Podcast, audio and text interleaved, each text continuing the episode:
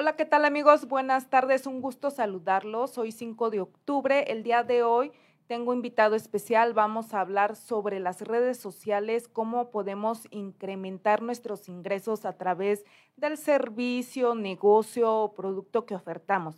Tengo el experto en este tema, te invito a que compartas este episodio de mi podcast, El Maratón de las Finanzas Personales, y en un momento comenzamos.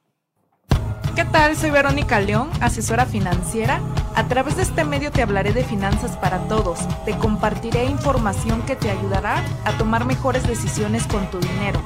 Porque la vida financiera no es solo una carrera de 5, 10 o 21 kilómetros, es un maratón. Vamos por esos 42 kilómetros, arrancamos. Hola, ¿qué tal amigos? Bienvenidos al episodio número 39 de mi podcast El Maratón de las Finanzas Personales, el cual he nombrado Aumenta tus ingresos con las redes sociales. Actualmente no solamente ya usamos Facebook o cualquier otra red social, pues para conocer más gente, para ver la vida de los demás, sino que también ya hasta le estamos sacando provecho para poder ofertar nuestros servicios profesionales, productos o negocio, ¿no? El cual también nos ha traído una forma de generar más ingresos. Entonces, pues en las finanzas personales, pues un tema bien importante es que entre el dinero en el bolsillo, los ingresos. Traigo al experto aquí en el tema de las redes sociales, marketing, creación de contenido, que es el licenciado Diego Hernández Luna quien es director de la Agencia de Medios Digitales Interactivo, creador y administrador de contenidos, podcaster, videógrafo y fotógrafo profesional. Bienvenido, Diego. Pues gracias, Vero, por, por la invitación a esta tan importante podcast y el cual también me siento como en casa. Así es, ¿por qué? Porque pues también acá Interactivo, Diego, pues es quienes me apoyan con la creación de mi contenido, con este podcast. Ahora sí que si sin ellos esto no sería posible, ¿no? Yo me dedico a lo mío, que amo asesorar a las personas en sus finanzas, en el tema del ahorro, seguros, inversión. Entonces ellos a través de su talento pues me, me apoyan en el tema de que yo pueda compartir contenido de valor. Por eso hoy es nuestro invitado especial. Diego, también vamos a empezar la entrevista. Este, actualmente, ¿qué tiempo llevas tú creando contenido? ¿Qué experiencia tienes? Pues mira, eh, la agencia se creó en el 2016, entonces pues ya tenemos un buen ratito dedicándonos exclusivamente al tema de redes sociales. Sí. Eh, en la administración y creación de contenido. Mm, yo vengo del área de la, de la publicidad impresa, de ahí digamos que ahí inicié. Y eh, lógicamente que pues, la publicidad impresa, aunque no ha dejado de, de, ser un, pues, un mercado, un negocio, pues eh, con el tema de las redes sociales, con el tema de la digitalización, pues ese negocio digamos que ya no, ya no es tan, tan rentable y obviamente pues nos tenemos que adaptar a las necesidades y una de ellas era pues hacer eh, contenido digital migramos totalmente al, al, tema digital, que es fotografía, video, audio. Y, este, y desde, desde el 2016 se creó la agencia de Interactivo. Y lo que nosotros hacemos es brindar como uh, información a las, a las empresas de cómo pueden generar pues su contenido en, en redes sociales en específico, porque digamos que ahí es donde se publica, pero en general manejamos cualquier tipo de contenido multimedia, ¿no? Que es video, foto. Ok. Por ejemplo, ahorita, este, ¿Cuál es el objetivo de que se haga marketing? ¿Por qué lo recomiendas? Bueno, de entrada porque, pues, eh, evidentemente todos necesitamos vender algo, ¿no? Sí. Eh, pensamos muchas veces que por eh, a lo mejor tener un servicio profesional, pues yo realmente no me dedico a las ventas como tal, pero en realidad, pues todos tenemos una actividad económica, ¿no? Salvo las personas que no están ocupadas ya sean los niños o personas muy adultas. O que dependen de alguien. Pero todos tenemos la necesidad de generar este dinero, ¿no? Entonces, yo siempre he pensado o siempre he dicho que mm, quizá puedes no conocer de ciertas cosas o ciertas profesiones, eh, pero no puedes prescindir del, del área de, de, las ventas o del marketing. O sea, porque puede ser un doctor, puede ser un mecánico, puede ser un, un arquitecto, pero pues tienes la necesidad de vender. Así es, imprescindible, es la, única manera en cómo nosotros podemos este, pues darnos a conocer. Muchas veces lo hacemos de manera innata, es decir, no nos damos cuenta que lo estamos haciendo, y a veces se hace de manera más profesional, ¿no? Así es, como bien dices, ¿no? Todos nos vamos especializando en una área, ya sea un negocio, una profesión, pero vamos a la escuela, pero también nadie nos enseña saliendo de la universidad cómo nos tenemos que vender, porque todos necesitamos clientes, sea un producto o un servicio. Las redes sociales, como bien dices, pues ya es algo muy digital, este, el marketing se digitalizó, entonces Tú ahorita, en antes yo recuerdo que era mucho el tema de logotipo y ahorita se está usando lo de la marca personal. ¿Por qué recomiendas una marca personal o qué es? Bueno, primero que nada sería importante saber que hay eh, una división, dos grandes divisiones, digamos, ¿no? Tanto la marca personal como la marca comercial.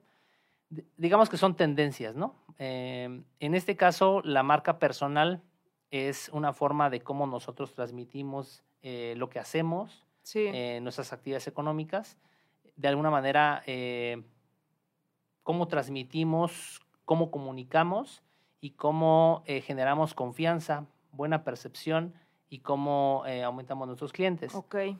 Cuando, digamos que cuando iniciamos a comunicar nuestras, nuestras marcas, generalmente pensamos que lo más eh, importante pues es tener un logotipo, tener un nombre comercial. Así es. Y sí es importante, pero hoy hay una gran tendencia a que las marcas no es que desaparezcan, es decir, los logotipos no tienden a desaparecer, pero dejan de ser tan importantes como el, manejo de tu propia marca personal.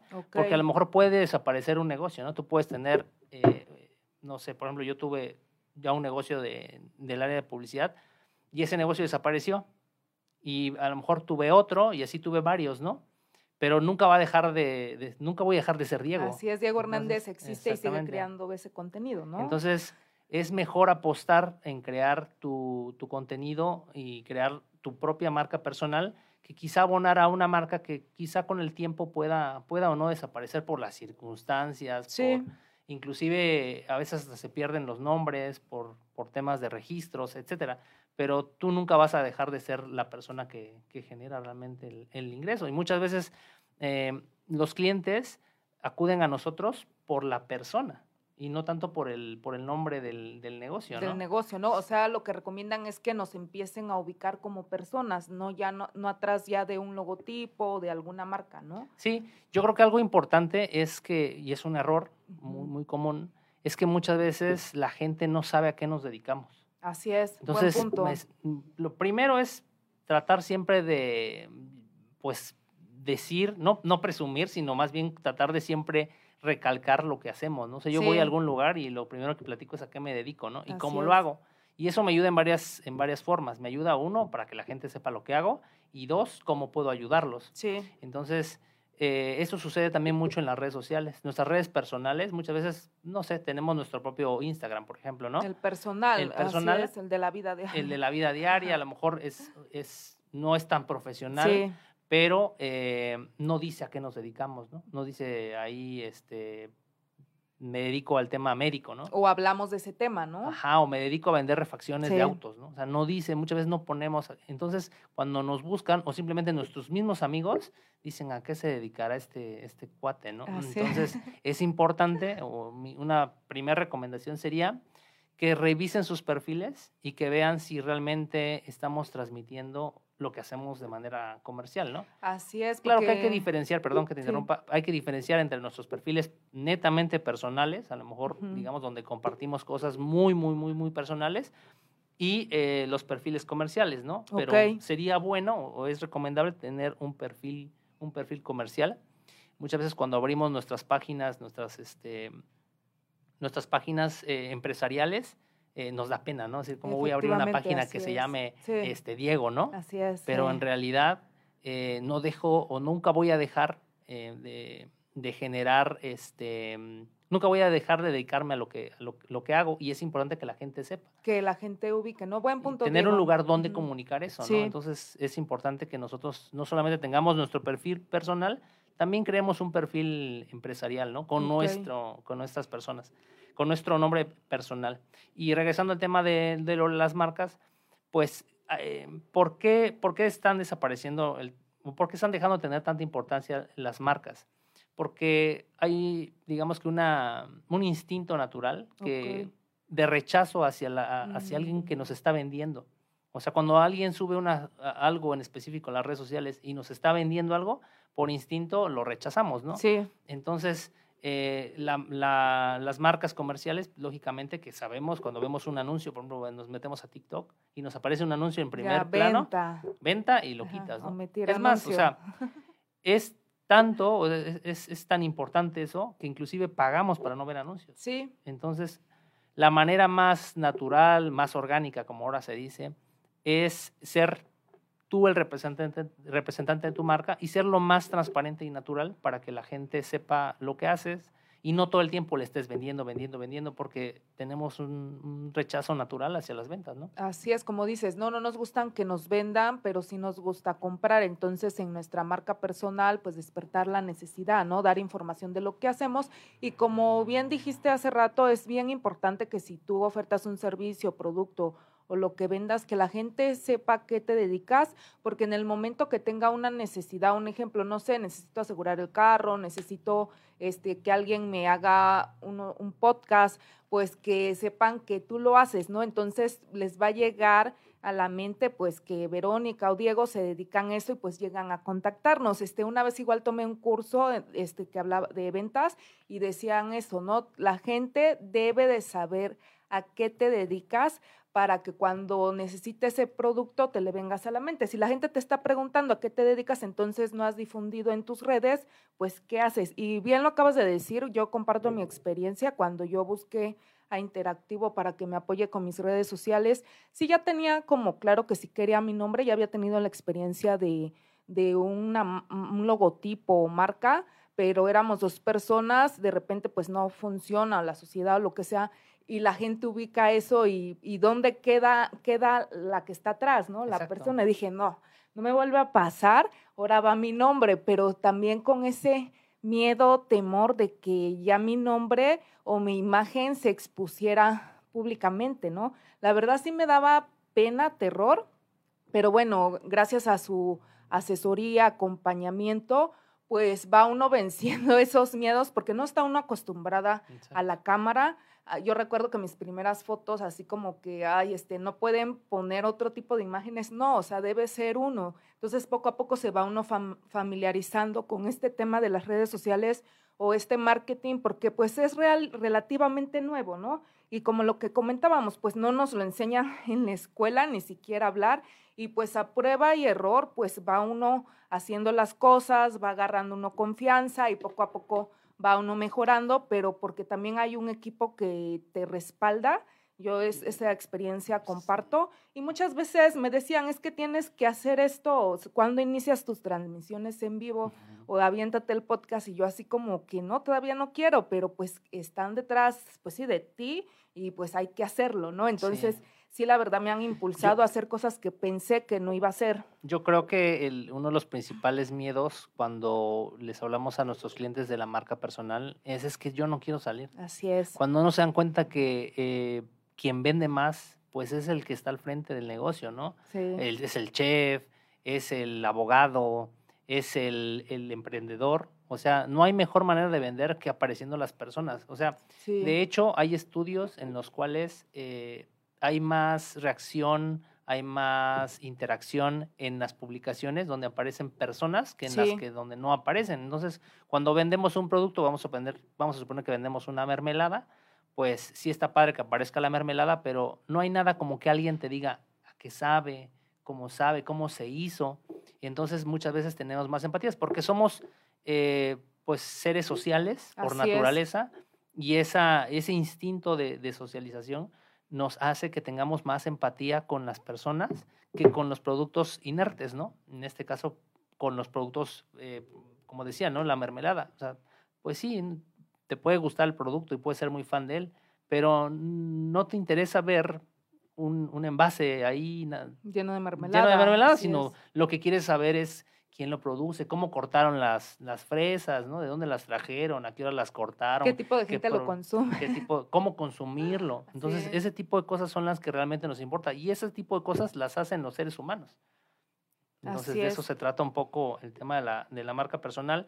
Y, Y pues es un miedo natural de las personas el, enfrentarse a una cámara. O sea, hablar a una cámara no es fácil inicialmente, pero conforme pasa el tiempo, pues yo creo que te vas acostumbrando y se te va haciendo un poco cada vez más natural y vas perfeccionando. Creo que una de las cosas que deberíamos nosotros tener como parte de nuestra educación profesional debería de ser eh, el hablar en público. Sí, la oratoria, hablar en público, este, no sé, como dices. Ya con eso tienes garantizado eh, este, poder vender algo, ¿no? Si tú sabes hablar, o por lo menos no te da idea, no, no, no, te da pena, pues ya tienes una idea de cómo, de cómo vender las cosas. Pero si no hablas, pues no, nadie te va a escuchar. Porque también dicen que muchas personas no les gusta vender, pero todo el tiempo nos estamos vendiendo, ¿no? Entonces, como bien, bien lo acabas de decir, es algo que deberíamos todos aprender en la escuela. Esperemos después la educación vaya cambiando, igual que las finanzas personales, pues para que nos podamos desarrollar tanto profesionalmente y financieramente mejor. Diego, actualmente, ¿cuál es la red social que más alcance tiene? Pues mira, que hay una digamos que una falsa creencia que Facebook es la red social más, más grande. Facebook es una empresa, ustedes saben que se llama Meta, este, y esta empresa tiene tres redes sociales, em, digamos que domina, ¿no? Que es Facebook, Instagram y WhatsApp. La red social con mayor em, número de usuarios actualmente es WhatsApp. Es el 94% de los, de los mm. usuarios este, tienen WhatsApp. En segundo lugar es Facebook y en tercer lugar es Instagram y en cuarto lugar es TikTok. Entonces, esas son las, las redes sociales que tienen este mayores números de usuarios. Por lo tanto, pues es importante tener presencia en, todas, ¿no? Ah, ok. Sí recomiendas tener presencia en todas si quiero este, hacerlo para mi negocio. Cuando llega un cliente a ti y te dice a qué se dedica, ¿qué recomendación le haces de las redes sociales? ¿De cuál, usar y cuál no? cuál usar? Habría varias respuestas a este, en ese sentido. Lo primero es, em, debes de estar presente si puedes en todas. Ok. Ok, pero no debes de usar todas ni igual, ni debes de estar presente en todas si no las administras. Ok. Ok, entonces vamos a suponer, si no estás tan presente en TikTok, pues entonces mejor dedícate a una mm, sola, ¿no? Eres bueno, eres bueno en Instagram, pues ok, pero concéntrate en una, ¿no? Sí. Eres buena en, todas, administrando todas, pues adelante, ¿no? Pero creo que ese es un, ese es un error muy común de las personas no profesionales que se dedican a, pues, a generar contenido para sus, para sus marcas, es que muchas veces no tienen la constancia. Y la constancia en las redes sociales es, es uno de los temas más importantes. Eh, generar constantemente contenido te ayuda a tener mucho más alcance y mucho más interacción. Hay otras fórmulas y hay otros elementos importantes para que llegues a más personas, pero una de las cosas importantes es eh, ser muy constante. ¿Por qué? Regularmente cuando empiezan con sus redes sociales, pues empiezan administrando una y suben un día y bien emocionados empiezan, ¿no? El primer día empiezan a subir, y empiezan a subir imágenes y empiezan a subir fotos. La, la, segunda semana como que dicen, ¿y ahora qué subo, no? Y la tercera semana, pues ya empiezan a repetir contenido y ya después llega el cuarto y ya dice, pues mañana, ¿no? Entonces, ¿qué, ¿qué pasa? Como no hay una constancia y como no hay una fórmula que seguir, pues regularmente terminan abandonando las redes sociales. Y entonces entramos a los perfiles de las personas y vemos que tienen la última publicación en el febrero del 2017. Sí. Entonces, cuando uno entra a buscar, no sé, me meto a Facebook y quiero entrar a un restaurante y busco, ¿no? El restaurante eh, Los Panchos y veo que su última publicación es en el 2017, pues lo primero que mm. pienso es a lo mejor ya cerraron. Ya cerró, ¿no? Entonces, pues si no lo vas a administrar, pues por lo menos trata de publicar constantemente para que la gente cuando entre a tu perfil vea que estás activo y que sigue abriendo, ¿no? Ok. Y que estás presente. Ok, entonces, ¿qué recomendación nos haces? ¿Es bueno que uno administre, cree su contenido o si no te vas a dar el tiempo ni vas a tener la constancia, o pues también se necesita mucha creatividad para hacer el contenido, o contratar a una agencia que nos haga ese contenido. Pues depende, o sea, depende de tus presupuestos. Lógicamente que cuando iniciamos un negocio muchas veces pues no tenemos eh, los recursos o no tenemos los presupuestos pues para invertirle. Entonces, mm, lo, lo, ideal es que tengas el objetivo de, definitivo de estar presente en las redes sociales. Pero si no tienes el presupuesto, sí, eh, administrar, tratar de administrarlo de, lo, de la manera más profesional posible para poder administrar las redes sociales, que parece bien fácil, es fácil dependiendo de cómo lo quieras ¿Cómo sería lo más profesional posible para administrar las redes sociales? No hay límites, ¿no? Porque obviamente en cuanto a infraestructura, ah, hay muchas funciones dentro de, del tema de las redes sociales, ¿no? En este caso hay desde el videógrafo, el mm. fotógrafo, em, el, el, que planifica, el, el que hace el tráfico, este, el community manager, o sea, hay muchas funciones dentro de... Todo el equipo que hay detrás de una publicación y a veces uno pensaría que pues, no sé, agarro una aplicación, le pongo información, publico y ya, ¿no? Entonces, eh, ¿a esto te refieres al momento hay de que especialistas para cada cosa, o sea, hay un especialista para el, simplemente los copies, o sea, los textos que van en, eh, acompañando las fotografías o los videos, o sea, hay especialistas en copy. ¿Por qué? Porque... Eh, Mm, enviar un mensaje no es tan sencillo. O sea, muchas veces creemos que con escribir este, ciertas palabras ya estamos enviando un mensaje claro, pero muchas veces nos hace falta, por ejemplo, un llamado a la acción, es decir, qué mm. van a hacer, si me van a llamar por teléfono, si van a reservar, si me van a contratar. Entonces, muchas veces ponen el, el, el, mensaje padre, ¿no? Ahí la inspiración, ¿no? Y se avientan una frase bien padre. Mm pero nunca ponen, por ejemplo, dónde se encuentran, en qué ciudad, no ponen el teléfono, no ponen la dirección y, lo primero que nos vamos a dar cuenta es que nos preguntan dónde están ubicados, mm. cuál es su dirección, cuál es su teléfono. Entonces, dentro de, de, estos copies, pues debe de, debe de haber toda esta información. Vamos a otra función también específica, por ejemplo, el fotógrafo. No es lo mismo que tú tengas fotografías tomadas de un celular, que hay celulares muy buenos que toman bonitas fotografías, que tengas un fotógrafo que te, que te asesore, que te ayude, que te tome fotos padres. Las, las fotografías también generan confianza. O sea, de alguna manera una, foto, una fotografía, vamos a poner un restaurante, y a lo mejor una foto tomada con un celular de una persona no profesional, pues puede que sí funcione, pero quizás si el platillo se ve mucho más producido, mucho más mucho más padre, mucho más vistoso, pues seguramente puedes agregarle ciertos valores de, de confianza, de credibilidad, de calidad a tu, a tu producto, ¿no? Entonces, más nada calidad, ¿no? Sí, exacto. Porque a lo mejor le puedes tomar la foto y a lo mejor se ve borrosa. Entonces, como que la percepción, que eso es una...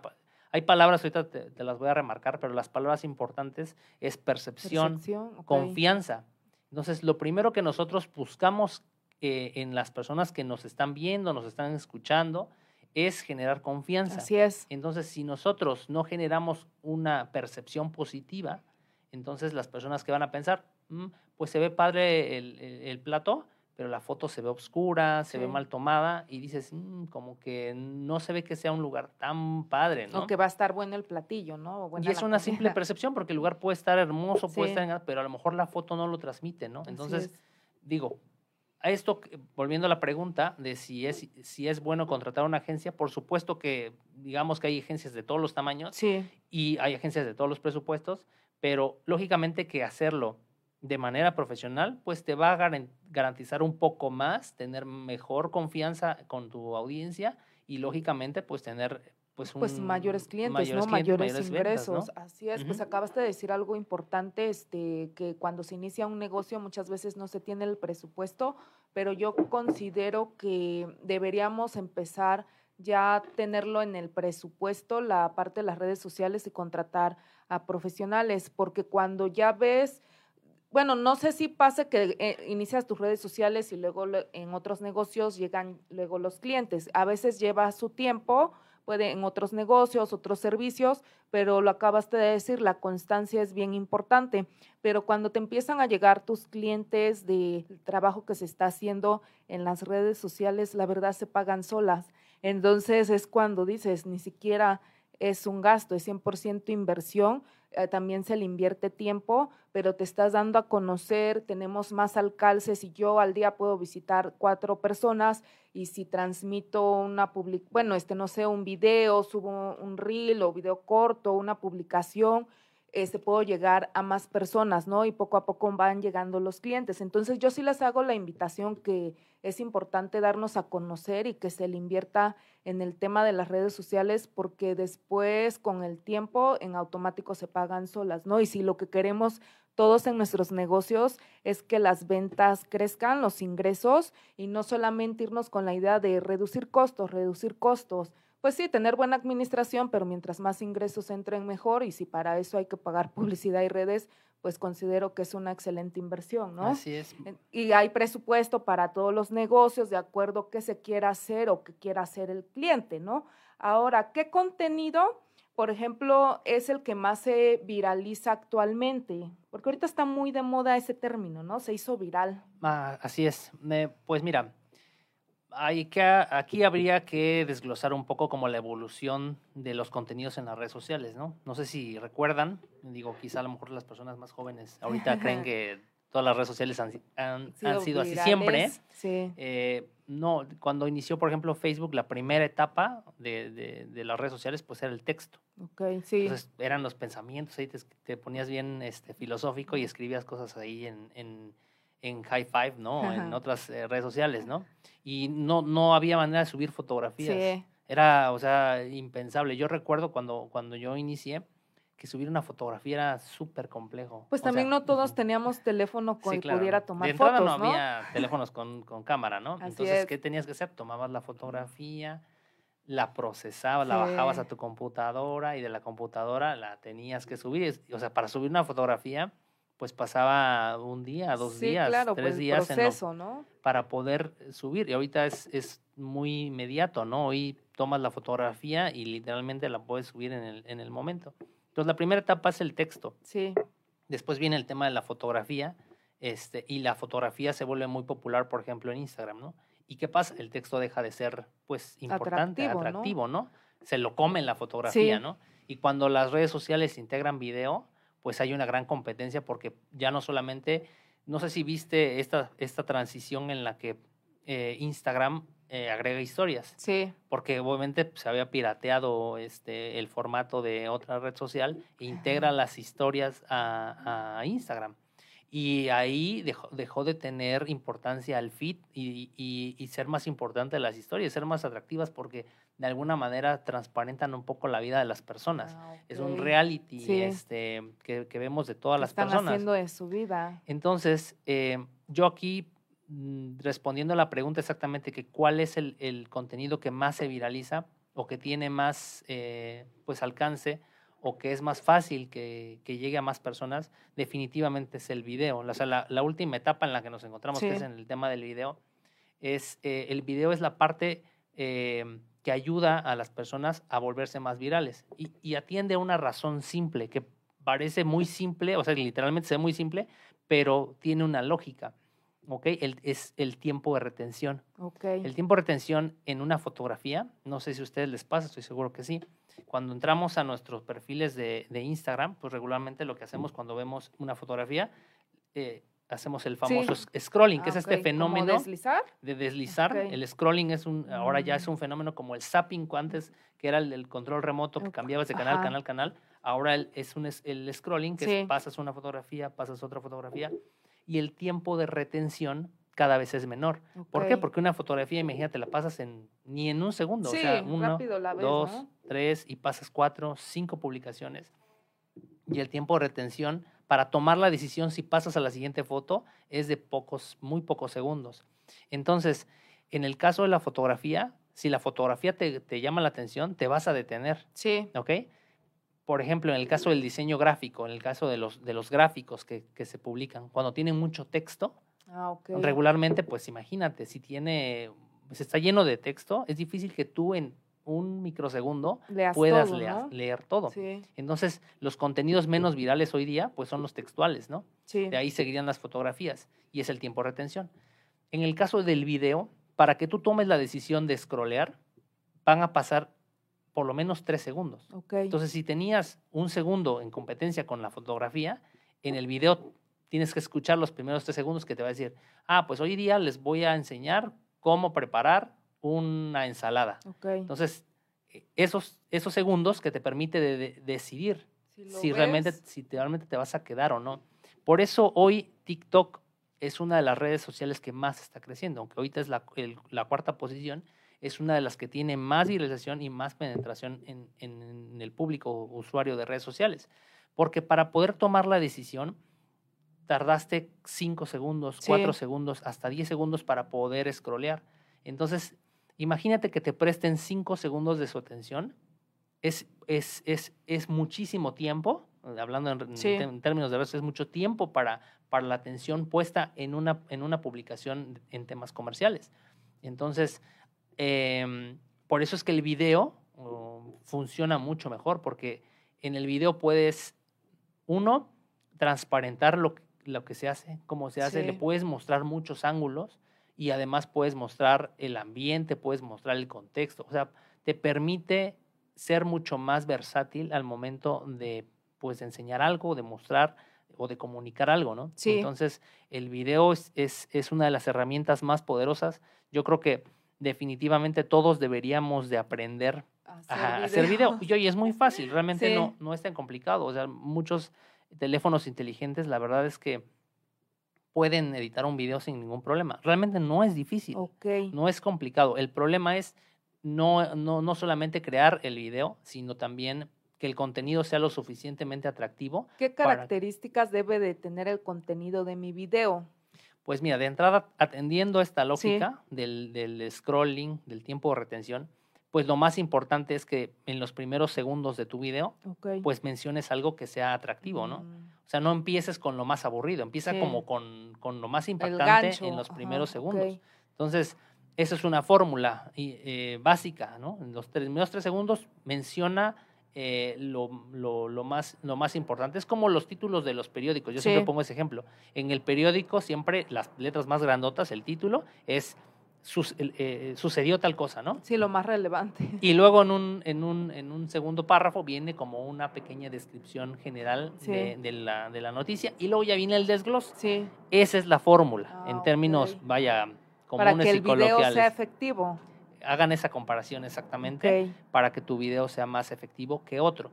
Digo, hoy día eh, no hay una fórmula secreta, una fórmula que te garantice la, viralización, pero sí puedes apostarle a cierta estadística que te permite entender por qué una cosa funciona más que otra, ¿no? Ok.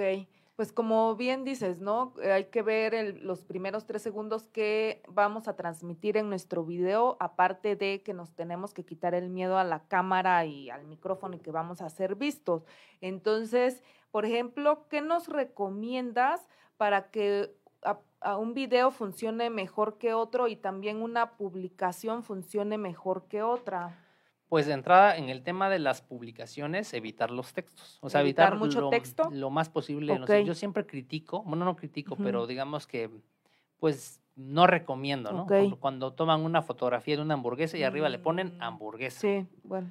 O sea, la hamburguesa es una hamburguesa. O sea, tu cerebro lo va a entender con un segundo que le muestras, va, va a entender que es una hamburguesa. Sí. Entonces, ¿para qué le pones el texto que dice hamburguesa al, al 2 por 1 Nada más ponle 2 por 1 ¿no? Sí. Quita la palabra hamburguesa, mm. porque nuestro cerebro, al fin de cuentas, lo que hace es interpretar imágenes. O sea, lo primero que hace nuestro cerebro, primero es buscar interpretar formas.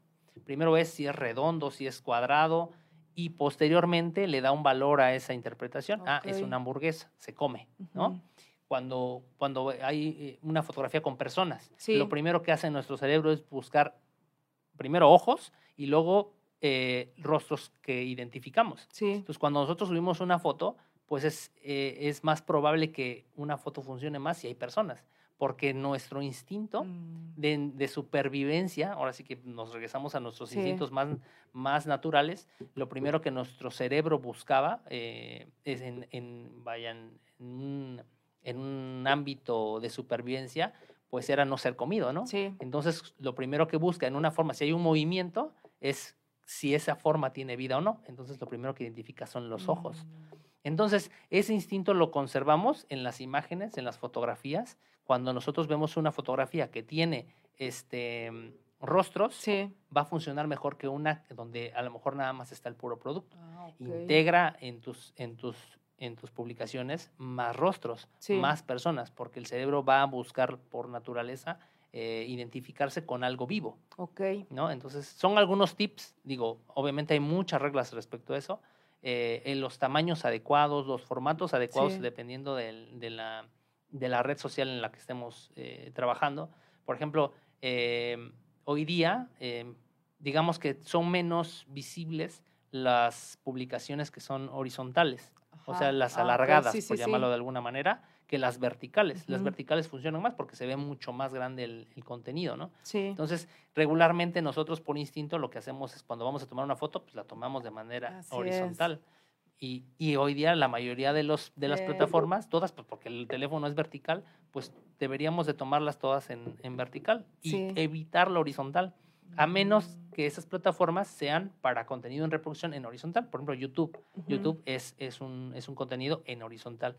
Adecuar los contenidos a los formatos de cada, de, cada, red social. Ok, entonces sí podemos transmitir el mismo mensaje, pero adecuando los contenidos, ¿no? Como dices, a cada red social.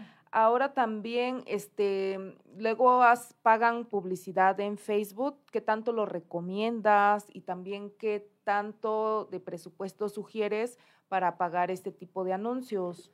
Mira, yo creo que esa es la duda ¿Conviene? más Sí. importante que tienen eh, nuestros clientes. O sea, siempre es la primer, lo primero, oye, ¿cuánto debo de pagar? Pero me voy a regresar un poco. Eh, explicar eh, dos cosas. La primera que es la creación de contenido y que es la distribución del contenido. Cuando nosotros contratamos a una empresa o cuando nosotros generamos nuestro propio contenido, creemos que por el hecho de subir las cosas a las redes sociales ya van a funcionar. Sí. ¿ok? Una cosa es la creación de contenido. La creación de contenido que es, pues, ya sea audio, video, fotografía. Entonces, muchas veces cuando contratamos a alguien, contratamos a nuestro personal, de, de- ya sea un personal interno o una agencia externa, pues eh, regularmente creemos que con el hecho de que le paguemos para que tome fotos Sí. y la suba, Ya con eso ya es más que suficiente. Esa parte se llama Mm, creación de contenido. Ok. ¿ok? Y es el 50% del- de la Mm. chamba Sí. de la, de, de la publicidad. De nuestras redes sociales. nuestras redes wow, sociales. dato bien importante. Solamente es el 50%. El Sí. otro 50% se llama distribución. Y esa distribución no Mm. la hace generalmente el creador de contenidos, la hacen las plataformas. En este caso, Facebook o Meta, este, TikTok, Google ok, u otras sí. eh, redes sociales que te permiten pagarle para que tu contenido se distribuya Ujú. masivamente. Ahora, generalmente, pues a nadie le gusta pagar, ¿no? Sí. O sea, Dijeras, este, pues ya estoy invirtiendo en mis creadores de contenido, en la agencia, ahora, este, o creo que luego pensamos que en el pago ya va esa publicidad de. Facebook, ¿no? Esa parte. esa parte es un presupuesto totalmente. Ahorita vamos a hablar acerca del presupuesto. Entonces, no basta con, con solo subir las publicaciones, porque Facebook, en este caso, Instagram, TikTok, LinkedIn, YouTube, en realidad son empresas que se dedican a distribuir, Mm, es publicidad. su negocio, sus ingresos, entonces. no son empresas de entretenimiento, Sí. son empresas de distribución de publicidad. De, de eso viven realmente. Y una, una cosa también importante, nosotros, fíjense qué curioso, nosotros somos quienes creamos el contenido de esos... De lo que ellos venden, De lo que ¿no? ellos venden, ¿no? Nosotros trabajamos de una manera, pues no inconsciente, pero de alguna manera nosotros trabajamos para ellos. Les damos materia prima. Les damos materia prima. Obviamente que Mm. obtenemos algún beneficio, ¿no? Es, es lógico. Pero en este caso, en el- por ejemplo, las televisoras, ¿no? O sea, las televisoras contratan a alguien para que haga un programa y ese programa genere un entretenimiento, la las personas sigan ese programa y vean los comerciales. En este caso, ahora nosotros somos ese entretenimiento, Sí. ¿cómo? Transparentando nuestras vidas. Mm. Obtenemos un beneficio porque, lógicamente, nos, nos distribuye y eh, alcanzamos a ciertas personas. Pero la distribución orgánica, que le llamamos que es no pagada, es muy poquita. Es decir, Mm, en el caso de Facebook, solamente es el 2% de nuestros eh, seguidores. O sea, si tú tienes este, mil seguidores, no Sí. significa que le van a llegar a mil personas tu ah, contenido. No sé si se han dado cuenta Sí, que sí, ahora mucho más eh, cuesta más trabajo que interactúen, que ¿no? interactúen o que le lleguen a muchas personas. Así es. Porque lógicamente Facebook lo que hace es, pues, es un negocio. Sí, que lo vea menos gente, si quieres que lo vean más, paga. No es que evita que lo vea más gente, pero simplemente no lo distribuye ah, más. ok, distribución. Entonces dice, quiere que, quieres que tu, que tu anuncio sí, lo vea más gente, entonces yo te vendo. Yo te vendo. Ahora, ¿cómo, cómo vende eh, Facebook? En este caso vamos a hablar de Facebook en particular. Nosotros cada vez que tenemos actividad en Internet, Sí, dejamos un rastro. Mm. No es que nos estén espiando ni que nos esté viendo alguien en específico, sino lo que nosotros hacemos es que generamos ciertos patrones de conductas y de mm. intereses, que es lo más importante. En este caso, todos tenemos un perfil para Facebook, no el perfil de ahí de Verónica León y de Diego, ¿no? Sino tenemos un perfil de nuestros intereses. De lo que más buscamos. Nos clasifica. Sí. Por ejemplo, ¿no? Si yo me, si yo pudiera ver mi clasificación, pues, pues ya eh, una persona entre 35 y 40 años que vive en la ciudad de Oaxaca, en, en, el país México, sabe, por ejemplo, Facebook quiénes son mis amigos, sabe inclusive con quién estoy casado, sabe a dónde voy, sabe a dónde he ido, porque yo le he dicho, yo le he puesto, estoy en tal lugar, ¿no? Sabe que utilizo tarjetas de crédito, sabe que compro, sabe que busco tales cosas, sabe que sigo páginas de cierto interés. Entonces, es esas, esos rastros que dejamos se vuelven perfiles y esos perfiles les sirven para, para que se puedan vender a ciertas personas que necesitan esos perfiles. Es decir, en mi caso, que me gusta el tema de la fotografía, dice Facebook, ¿a quién le interesa una persona que tiene tarjeta de crédito, que tiene eh, una actividad económica y que le gustan las, eh, que le gustan las cámaras fotográficas? Pues entonces, lógicamente que yo soy el segmento adecuado para el, el negocio de las, de las cámaras. Sí. en, en cada caso particular tendremos un perfil en el que mm. nosotros participamos, estamos dentro de ciertas cajitas. Por eso es que cuando nosotros entramos a nuestras redes sociales nos aparecen ciertas cosas que decimos, ay, ¿por qué me aparece a mí? publicidad que, un ejemplo, ¿no? Que yo ahorita que estoy esperando bebé, en mi vida me había aparecido cosas de maternidad o de bebé, ya aparecen, ¿no? Y dices, no inventes, parecen que nos están ahí espiando, pero es lo que uno empieza a buscar y en automático llega la publicidad. A eso se le llama la famosísima segmentación. Exactamente. La segmentación eh, eh, principalmente es el interés. Ah, el interés es la parte más importante porque denota qué es lo que quieres hacer, cuál es eh, literalmente lo que te interesa y obviamente si te interesa algo, pues lo puedes comprar. Sí. Entonces, el interés es la parte más importante de la segmentación, porque de alguna manera nosotros, cuando buscamos, cuando ponemos algo en el buscador, por ejemplo en Google, mostramos un interés. Mm, e, el, el interés o la búsqueda con más interés es en Google. Mm. Cuando nos vamos a comprar algo, lo primero que es, nos vamos a Google. Cuando vamos a entrar, por ejemplo, a Facebook, lo que buscamos es entretenernos. Así es. Cuando entramos a TikTok es entretenernos, no, no entramos a comprar algo. En el caso de Google, sí. En el caso Google es más, eh, nosotros lo clasificamos como frío, caliente y, tibio. Sí. El, la, la, cantidad de interés que tiene un, un perfil. Sí. O sea, hay perfiles que tienen más interés que otro y se clasifican es un, es un pasivo, es frío, es tibio o es mm, caliente. Un, un, interés o un cliente, digamos, clasificado como caliente, es una persona que ya está dispuesta a comprar. ¿no? Entonces así es como, digamos, se hace el tema de la segmentación. Ahora, hablando de presupuestos, que es una cosa también em, de las más recurrentes. ¿Cuánto debo de gastar en, en, la distribución de mi contenido? Bueno, hay distintas formas de determinar cuánto se va a gastar. La primera, o la forma más genérica de entender esto, es eh, el, concepto que debemos entender se llama costo de adquisición del cliente. Cuando nosotros pautamos, es decir, le pagamos a las redes sociales para que nos distribuya, obtenemos algo que se llama leads, contactos, bases de datos. Ahorita vamos a hablar también de ese tema que creo que es más importante. Cada vez que nosotros obtenemos un contacto y ese contacto nos compra, ese, ese contacto o ese cliente o ese lead tiene un costo. Sí. Vamos a suponer que le metimos 100 pesos, ¿ok? Y de esos 100 pesos nos llegaron dos clientes que compraron. Mm, okay. ¿Cuánto nos costó? Nos costaron 50, pesos, Ese es mi costo de adquisición. Entonces, mm.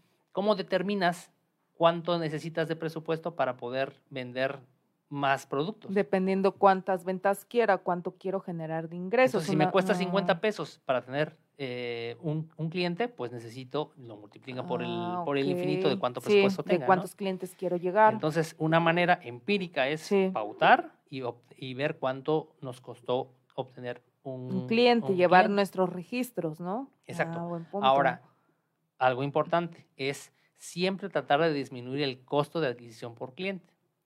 ¿Y cómo lo haces? Con la recompra. ¿Recompra? Es decir, cuando un cliente nos compró, y nos costó 50 pesos, en la segunda, cuando nos vuelve a comprar, ya no nos costó 50, ah, ya nos costó 25 pesos. Sí. Así hasta disminuirlo, pues no a cero porque es imposible, pero sí cada vez disminuir el costo de adquisición por cliente. ¿Recomiendas que siempre se esté pagando esa, como, como dices, promoción?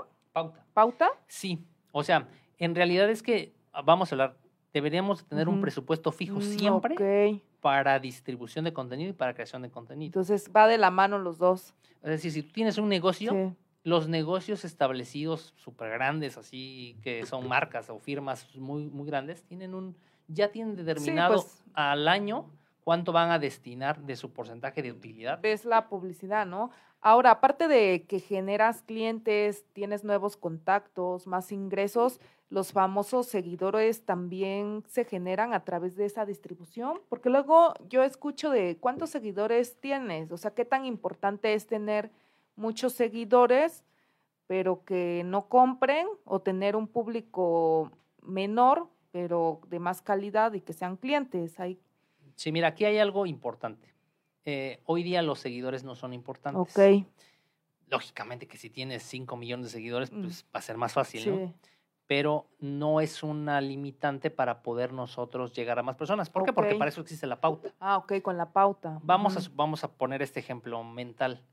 Em, nuestro, nuestro universo de seguidores, sí. vamos a suponer que es una burbuja de 500 personas.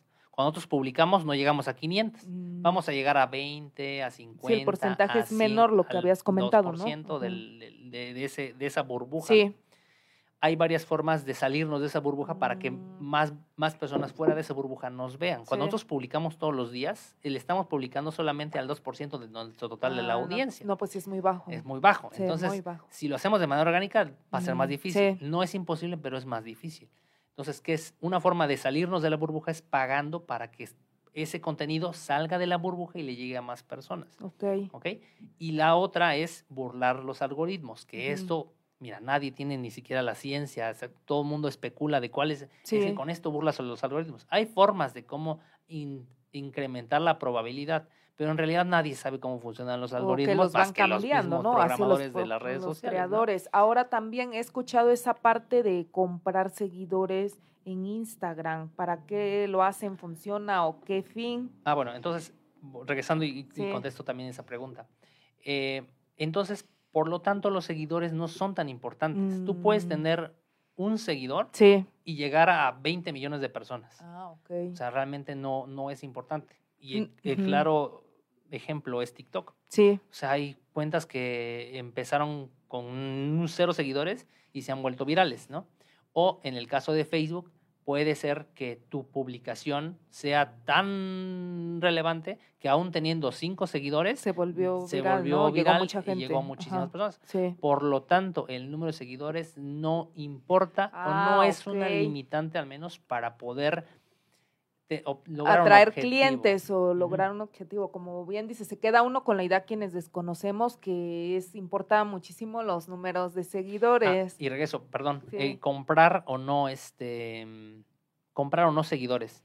Pues bueno, mira, si tú compras seguidores, imagínate que del 2% de tus seguidores falsos le llegue la publicación. No, pues no pues conviene porque no te van a comprar. Si pues dices que son falsos. Si de todos modos es difícil que te vean, los naturales son, imagínate, con, con mm, falsos. Sí. Es peor. Entonces no sirve absolutamente nada. Esto le llamamos nosotros métricas de vanidad. Ah, ok. Las métricas de vanidad que, de vanidad que son los likes, el número de seguidores, sí. ¿no? Realmente las métricas de vanidad no van a pagar nuestros, nuestros gastos fijos. Sí. Es decir, el número de likes no va a garantizar que tú pagues la luz, que tú pagues a tus empleados, que tú pagues la renta, que pagues eh, los impuestos. Es el, los clientes que obtengas. Los clientes que obtengas. Entonces, no importa el número de seguidores. Lo que sí importa es el número de contactos o mm. conversiones que nosotros hagamos. Mira, el objetivo, y digamos concluyendo en, en en general de cuál es el objetivo principal de hacer contenido para redes sociales. El objetivo principal es hacer base de datos. Base de datos. Es decir, no sirve de nada tener likes. No, pues contactos, ¿no? 500 me gusta, pero de esos cuántos te compraron, quién sabe. Sí. Entonces, dentro de las partes importantes de los objetivos de publicar es obtener algo que se llama conversión. Pasarlos mm, del anonimato a datos ciertos. ¿Cuáles son los datos ciertos? Cuando, cuando nosotros lanzamos campañas pagadas, regularmente los vinculamos hacia una landing page, que es una página de aterrizaje, que es una página donde las personas se registran para obtener algo. Ah, los, los mandamos a un número telefónico para que llamen, los mandamos a un, sitio de, un sitio de reservas o lo mandamos hacia WhatsApp. Sí, o sea que dijeras tú que tomen acción de la compra. Exacto no sirve de nada que tú pagues una publicación que no lleva a ningún lado. Sí. Nada más lleva likes. Y pues eso no genera. Estás, literalmente echando tu dinero a la basura. Sí, buen punto. No sirve absolutamente nada. Si, si, tu, si tu publicación no lleva hacia un sitio que convierta a un dato cierto, no sirve absolutamente de nada. Una de las formas, y, y, vuelvo al punto que de donde partimos, ¿cuáles son las redes más importantes? Y hablamos de WhatsApp. Sí. Cuando tú obtienes un dato de contacto, obtienes su nombre y obtienes su mm. número telefónico, ya depende de ti la parte más importante de las ventas, que es pues el cierre. ¿no? Así es. El cierre es la parte más importante. Mm, Pero si no tienes cómo mandarle un mensaje y cómo llamarle, pues entonces no tienes absolutamente nada y estás literalmente echando tu dinero a la basura. Sí, buen entonces, punto.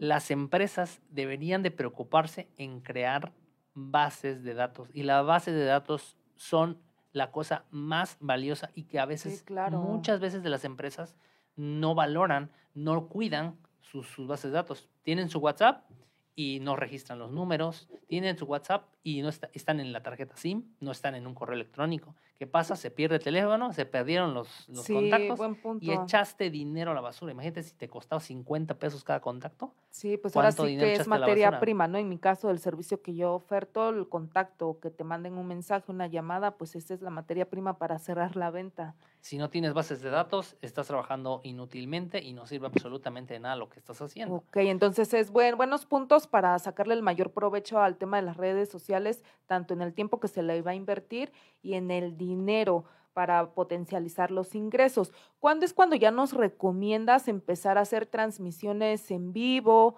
o este o un podcast que también pues están muy se volvieron de moda, ¿no? Sí pues de entrada siempre hay que hacerlo, ¿no? Sí. Eh, todos tenemos algo que transmitir. ¿Y todos, tus clientes quieren hacerlo? todos somos expertos en algo. no, no, no todos lo, quieren hacer por, por el temor, ¿no? Sí, por el, la pena, ¿no? Por Así la pena. Es, sí, pero cierto. en realidad todos somos expertos en, en, algo. O sea, todos tenemos una, un, conocimiento que ayuda a, las, a la gente a lograr que compren nuestro, lo que nosotros vendemos. Dijeran vender sin vender, transmitir contenido de valor y ya de ahí poder despertar una necesidad donde nosotros los podamos apoyar, ¿no? A mejorar su vida. Ahora no se trata de hacer contenido por hacer contenido, pues pone ahí, ponle ahí transmitir y a ver qué vas a decir. No, pues lógicamente. claro, lleva un trabajo todo, ¿no? es todo un proceso. Lleva una preparación, preparación, Y tienes que tener un objetivo. El objetivo siempre es convertir. Okay. Siempre es convertir. Entonces, si tú transmites, pero no conviertes, no sirve de nada. Si tú tienes un podcast y no conviertes, no sirve absolutamente de nada. ¿Cuál es el beneficio del podcast y por qué el podcast yo lo recomiendo y por qué yo creo que es una herramienta importante, sobre todo para las personas que eh, tienen un servicio profesional. En el caso de los doctores, en el caso, como tú, de venta de seguros, este, personas que se dedican a algo muy, una profesión en específico, ¿no? Un dermatólogo, un nutriólogo, Em, volvemos al tema del, tiempo de retención. Si en un video tenemos 3 a 5 segundos de retención, por ejemplo en YouTube tenemos 4 o 5 minutos de tiempo de retención, en un podcast tenemos un tiempo de retención de hasta 10 minutos. Imagínate que una persona te preste una hora de su tiempo a escucharte. No, si retiene más el podcast, porque lo podemos hacer mientras estamos manejando, ejercicio. Las personas que nos están escuchando, ahorita nos están escuchando en Spotify, Llevan aproximadamente. Llevan 54 minutos las personas que están llegando hasta este, hasta este, este punto. Este momento, saludos. Llevan 54 minutos escuchándonos. Cuando en Instagram tuvieron un microsegundo. Sí. Entonces, la posibilidad de convertir es más probable. ¿Por qué? Porque volvemos al mismo punto. La parte más importante para la conversión es la confianza. Mm, ¿Ok? Una persona, y te pongo el ejemplo, ¿ustedes le abrirían la puerta a una persona que no conocen?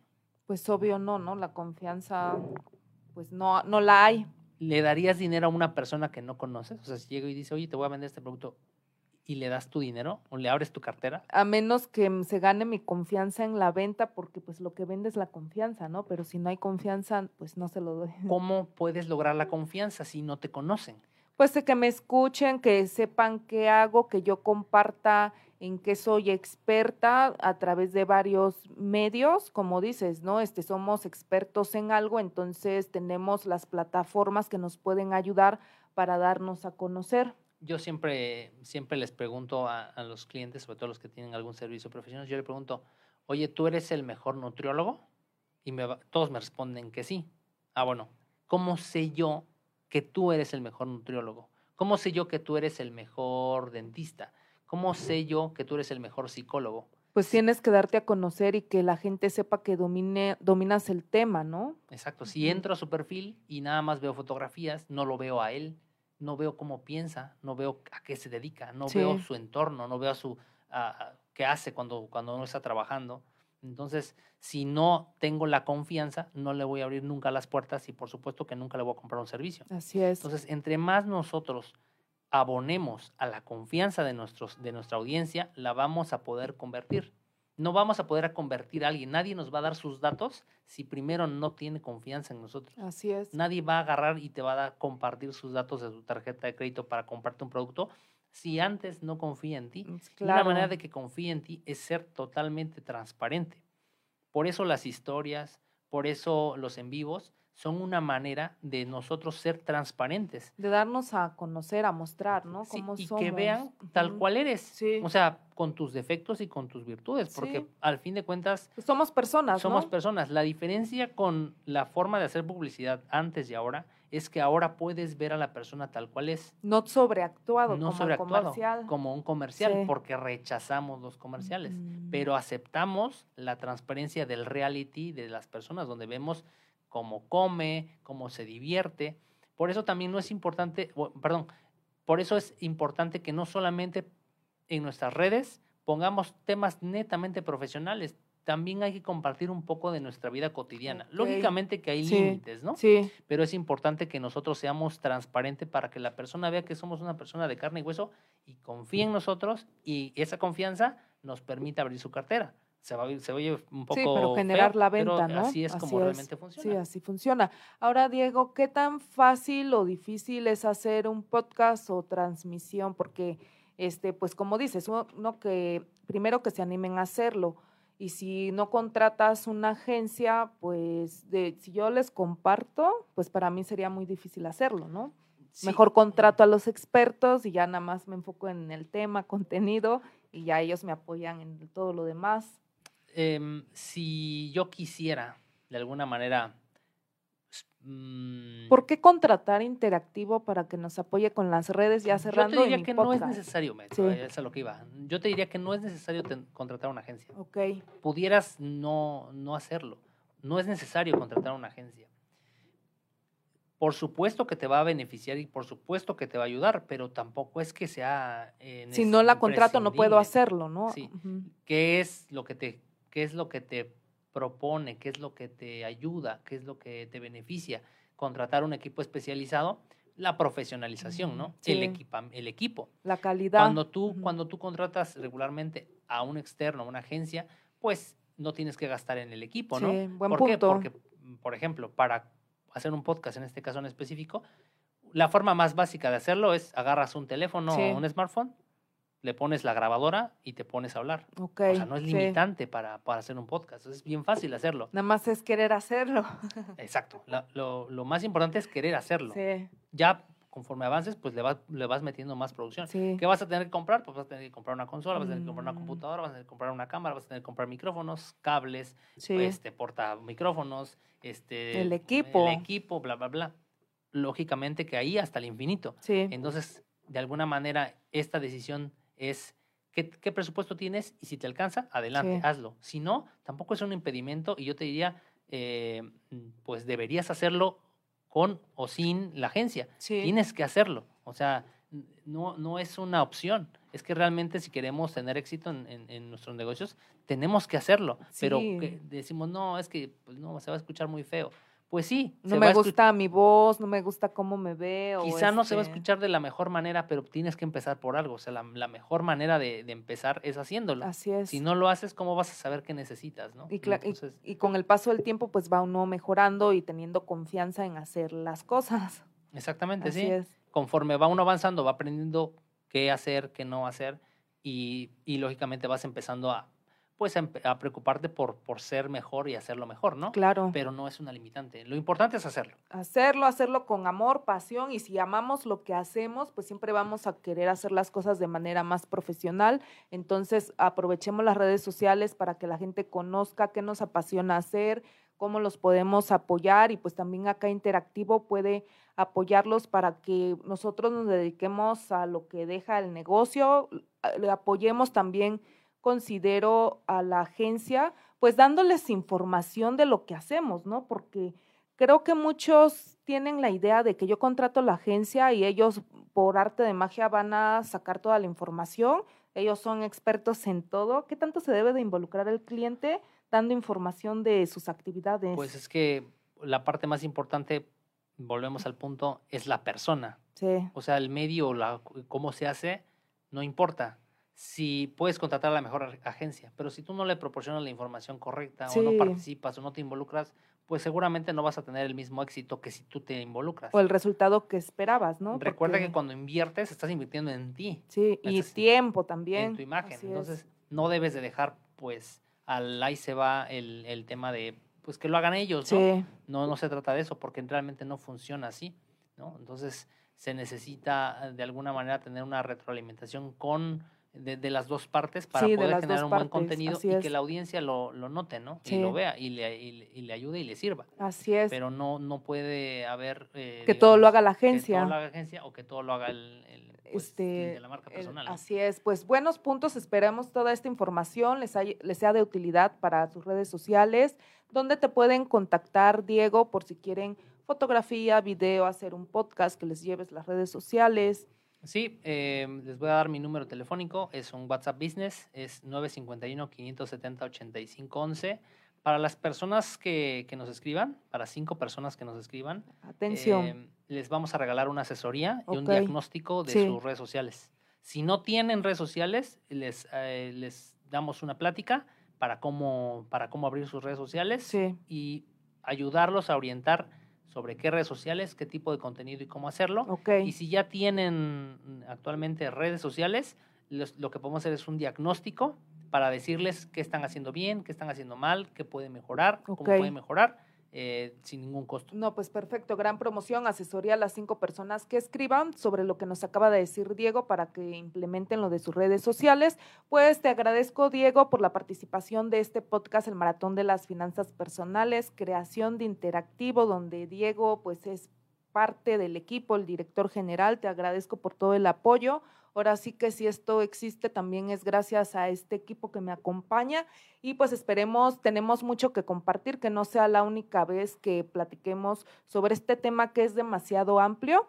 Nos sentaremos de nuevo próximamente. Soy Verónica León, tu asesora financiera. Los saludamos desde la ciudad de Oaxaca y te invito a que me sigas en mis redes sociales. Me encuentras en Facebook y, Twitter como Verónica León, Instagram como Verónica-León-asesora y que te invito también a que compartas este episodio. Mi número es el 951 25 656. Nos vemos en el próximo episodio. Gracias. Hasta luego, nos vemos. ¿Qué tal? Soy Verónica León, asesora financiera. A través de este medio te hablaré de finanzas para todos. Te compartiré información que te ayudará a tomar mejores decisiones con tu dinero porque la vida financiera no es solo una carrera de 5, 10 o 21 kilómetros, es un maratón. Vamos por esos 42 kilómetros, arrancamos.